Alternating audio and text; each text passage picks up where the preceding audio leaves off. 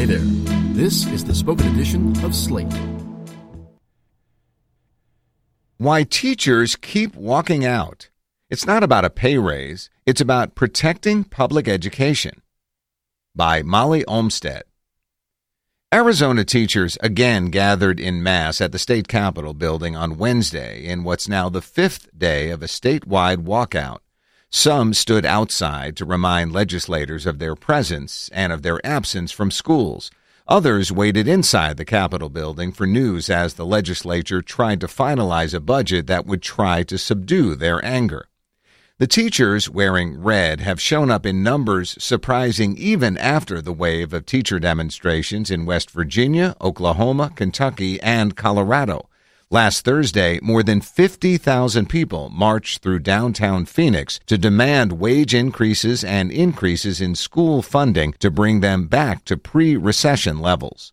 On Wednesday afternoon, leaders of the movement asked teachers to return again on Thursday when the legislature failed to pass a budget. Slate spoke with several of the teachers who participated in the walkout to learn why they were willing to step away from the classroom and what they hoped for their schools. One 23 year old music teacher, Noah Karvelis, is a leader of the movement and has been accused by conservative media and a state Republican representative of being a political operative. These are deliberate misconceptions constructed by opponents because we're bringing change, he said. Another, Beth Maloney, was Arizona's Teacher of the Year in 2014. A third, Brandy Rasmussen, missed her son's first steps while waiting to testify before the House. These conversations have been condensed and lightly edited for clarity. Slate I know the leaders of the movement have put forward several demands. Which element of the walkout do you care about most? Beth Maloney, fifth grade teacher in the West Valley of Phoenix. I don't think any of us would be out here day after day if it was just about teacher pay. We're not that passionate about it. It's really about raising budget levels. Liz Schley, AP Government and Politics teacher at Basha High School in Chandler. For me, it's sustainable funding, finding a funding source that's going to help schools as a whole for the long term, not just short term things. Britt Yvonne James, 10th grade English teacher at Copper Canyon High School in Glendale. I'm a conservative at heart, but they need to do something in writing that will be sustainable. Abel Hoyos, biology teacher at Maryvale High School in Phoenix. I have three daughters. How come the other states are getting 16,000 or $12,000 per student and we have a little bit less than 5,000? We as teachers decided to take action because we think that's unfair, the amount of money the government is spending for the kids. Colin Miller, 7th grade social studies teacher at Montebello School in Phoenix. The toll that the budget cuts and lack of funding has put on this, it's bare bones. I'm begging my legislators to fund schools. It's got to be better than this for the kids because they can't even speak for themselves yet. How would you personally spend more funding for your classrooms? Julie Schnexnader, 12th grade math teacher at Maryvale High School in Phoenix. This is the informational age, and we're trying to do state mandated testing with laptops that are 10 years old. We're using textbooks we've had 10 years or more. And when we want new textbooks, we have to compete with other departments.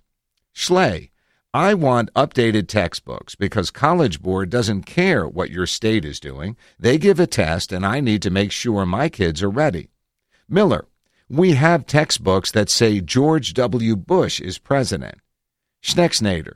Some campuses, the kids can't sit on desks because they might fall apart. They have holes in the ceiling.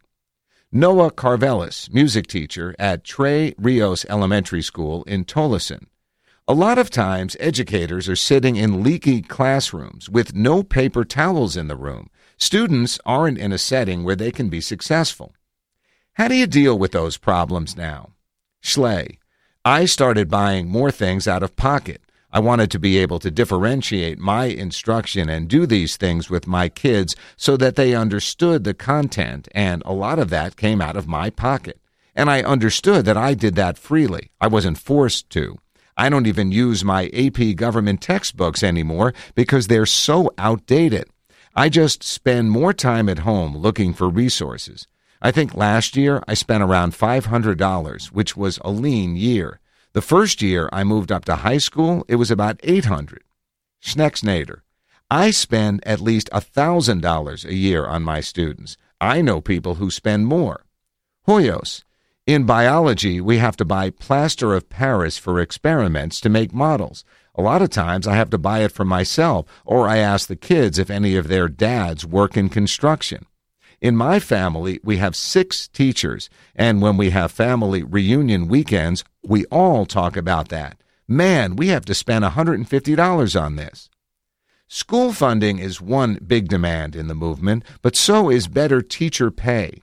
Schley, I think one of the biggest misconceptions is that it's all about a teacher raise. My school has to hire two new people, and I want quality people and people who feel valued. Miller, we have 2,000 teacher positions open in Arizona. The reason people aren't moving here is the salary is so low. We could fill those classrooms with teachers who are qualified and want to teach. James, our school wasn't eligible to fill eight permanent teaching positions because we didn't have enough applicants. Kids can't learn from substitute teachers. We need learning strategies, mediation. We need certified teachers to go through programs, not teach for America with three weeks of training. That's not sustainable for kids. Hoyos, we had a specific salary in 2008, and we've seen increments of increase in $100, $200 a year. It was frustrating because you don't see salary increments according to the increments of cost of living.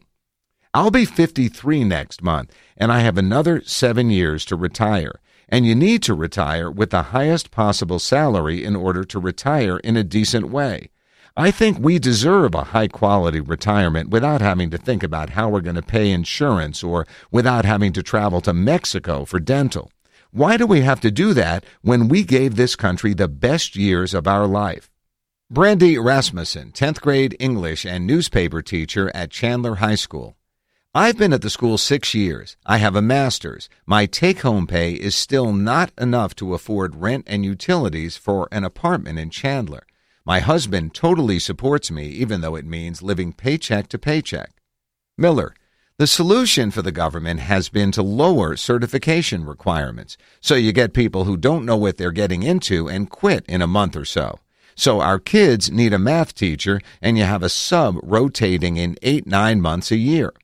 Now teachers are becoming counselors as well, becoming therapists. My counselor, he has to worry about 500 kids. That's a daunting caseload, but that's all we can afford. It would benefit us to have a social worker. It would benefit the students for my colleagues to not wear so many hats and to have trained professionals, somebody who could really check in day to day and measure growth. Maloney, we have kids with severe trauma, emotional needs. I'm not trained to help them. We've just stripped away all the positions and left everything on the shoulders of teachers while loading them up with more and more diverse students with diverse needs. What made you decide to be a part of this? Karvelis. In the wake of West Virginia, I think everyone looked around and said, it's our turn to do something. Schnexnader. In 2008, when we hit the recession, we understood we'd need to tighten belts. We were all willing. We would stop getting pay raises, and if it meant our neighbor could keep their job, great.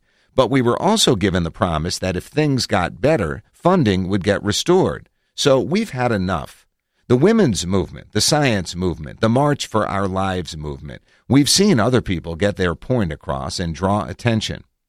Rasmussen, it was already a sea of dry trees just waiting for one fire. It was already primed for it to be what it is.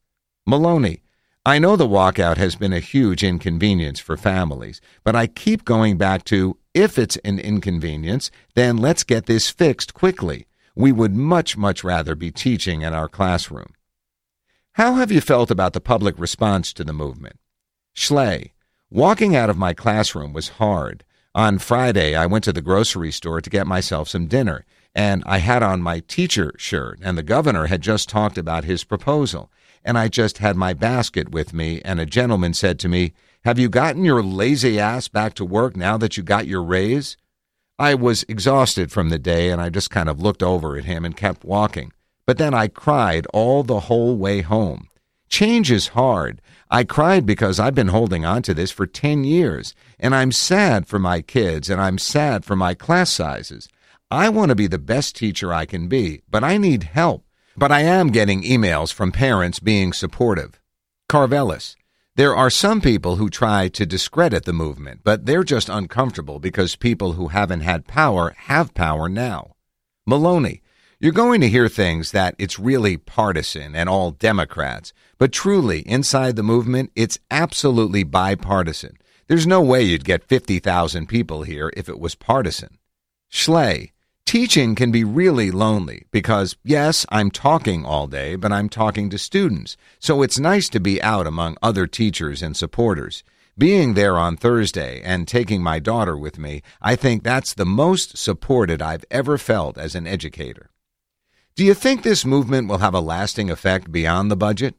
Hoyos, I have a lot of teacher friends who are Republicans, and they have a lot of anger. That might switch the political situation for the next government. Maloney, what I'd like to really see is for this to have the kind of momentum that carries over into the November election. Teachers traditionally, unfortunately, are not voters. These teachers I've worked with for years have suddenly come alive, and they're watching, and that's what's going to make some lasting change.